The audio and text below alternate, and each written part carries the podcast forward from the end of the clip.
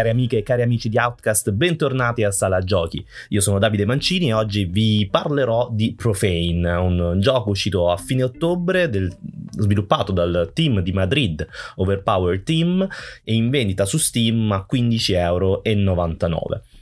Uh, parto dalla descrizione che fanno i stessi sviluppatori del gioco, ovvero un 3D boss Rush Bullet Hell based on time, che è un po' una descrizione uh, pastrocchiosa, degna delle, power, delle band power metal degli anni 90, ma in realtà ha molto senso perché Um, effettivamente è un gioco che uh, unisce il twin stick shooting al bullet hell classico degli shoot 'em up e basato sugli scontri con i boss che uh, riportano immediatamente alla mente Fury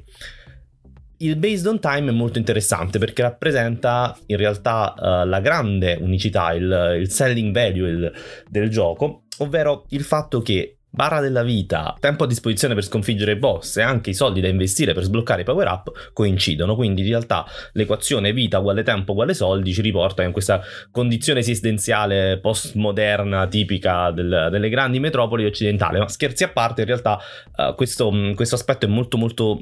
carino perché in realtà pone tutte le scelte che fa il giocatore in quest'ottica in cui bisogna bilanciare le, le risorse a disposizione. Per ogni boss ce ne sono 10 all'interno del gioco,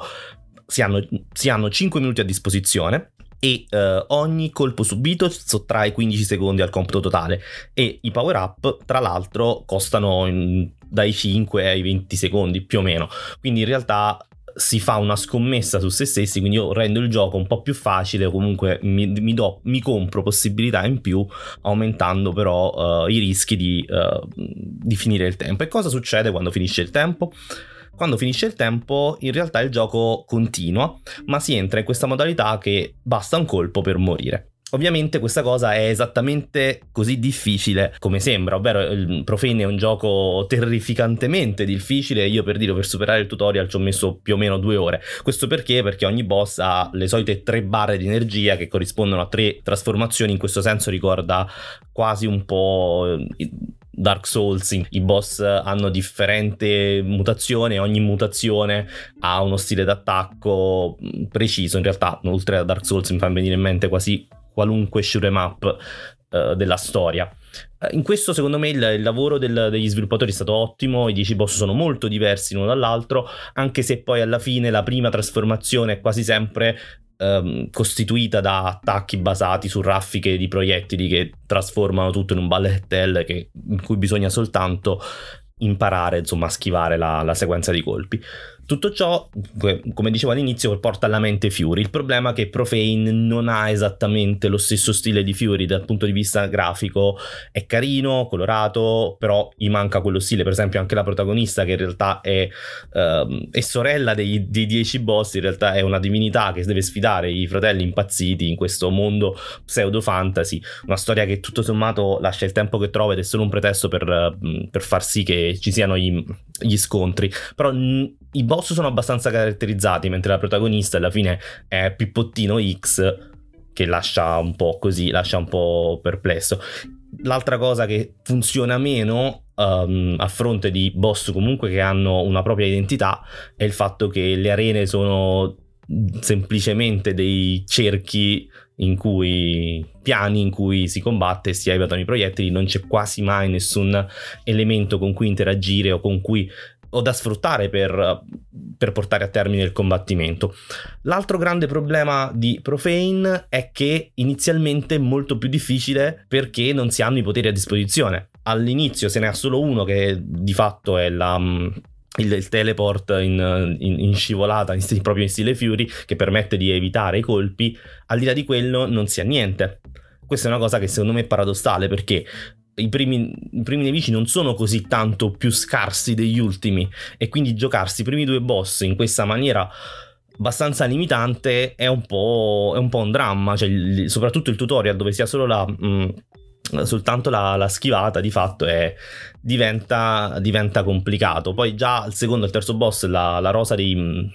di power up è migliore bisogna sacrificare quella trentina di secondi ma viva Dio si inizia a giocare per bene. Quindi la curva di, di difficoltà è un po' è calibrata un po' male perché in realtà il primo boss nonostante si chiami tutorial è un boss a tutti gli effetti. Il secondo già introduce un po' di meccaniche toste e si hanno a disposizione non, sicuramente non i migliori power up del gioco. Questa cosa rende le prime ore ma facciamo anche 5 6 7 ore di gioco a meno che non siete dei, dei draghi molto molto frustranti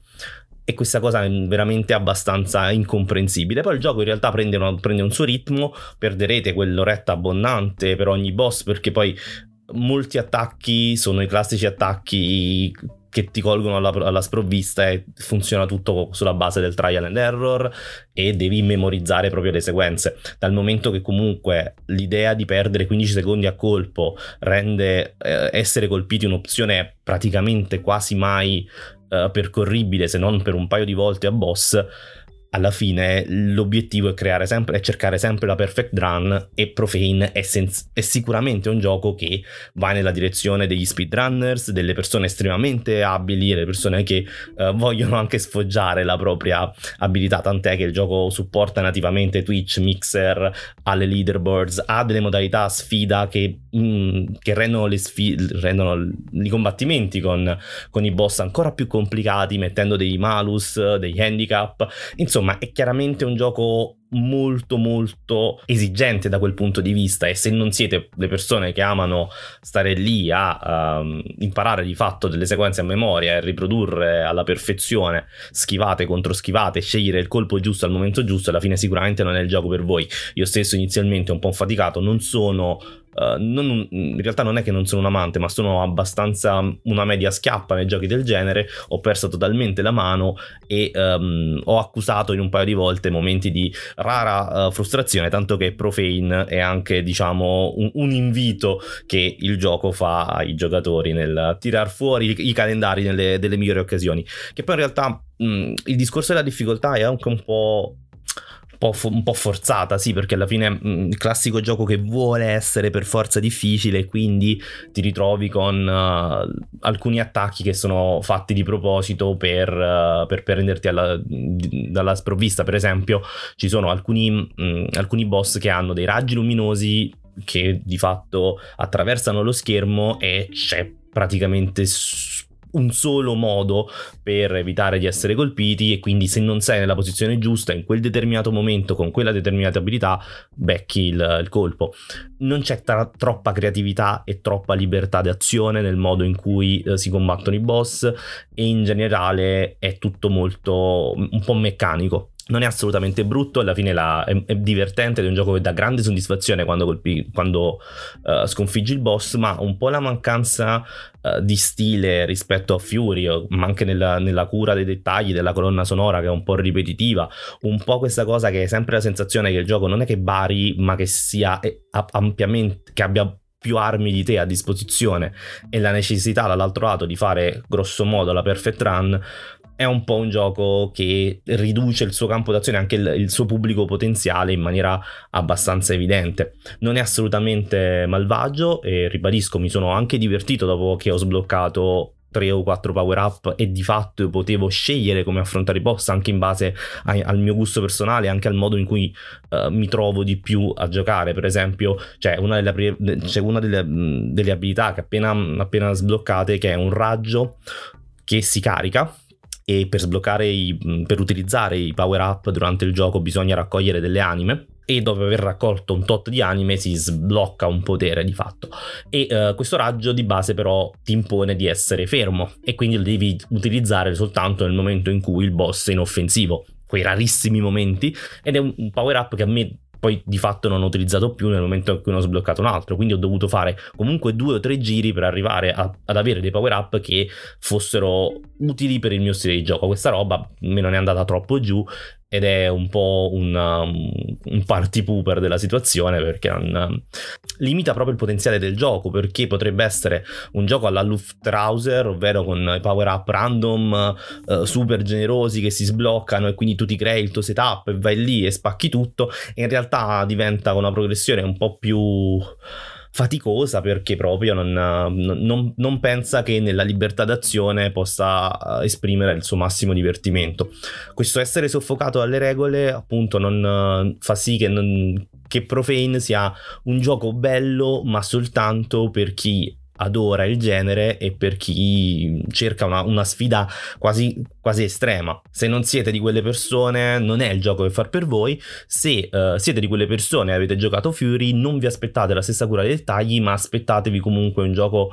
molto più uh, impegnativo ma che si basa sullo stesso concetto. L'idea, ribadisco, della, del trasformare la barra della vita in, um, anche nella barra del tempo e dell'ottimizzazione delle risorse è molto molto interessante e um, in generale se siete poi dei giocatori che amano le speedrun o delle sfide estre- ancora più estreme date dalle, dalle, modalità che si sbloccano, in realtà sono sempre disponibili ma ci sono delle um, sfide giornaliere che vengono costantemente aggiornate per far sì che ci sia quella leaderboard e la caccia al punteggio migliore può essere sicuramente il gioco che fa per voi. Detto questo, vi ricordo che uh, Profane è disponibile solo su Steam a 14, anzi 15,99€ e, uh, ed è sviluppato da Overpowered Team. Con questo si chiude questo appuntamento con Sala Giochi e da Davide Mancini è tutto e alla prossima. Ciao!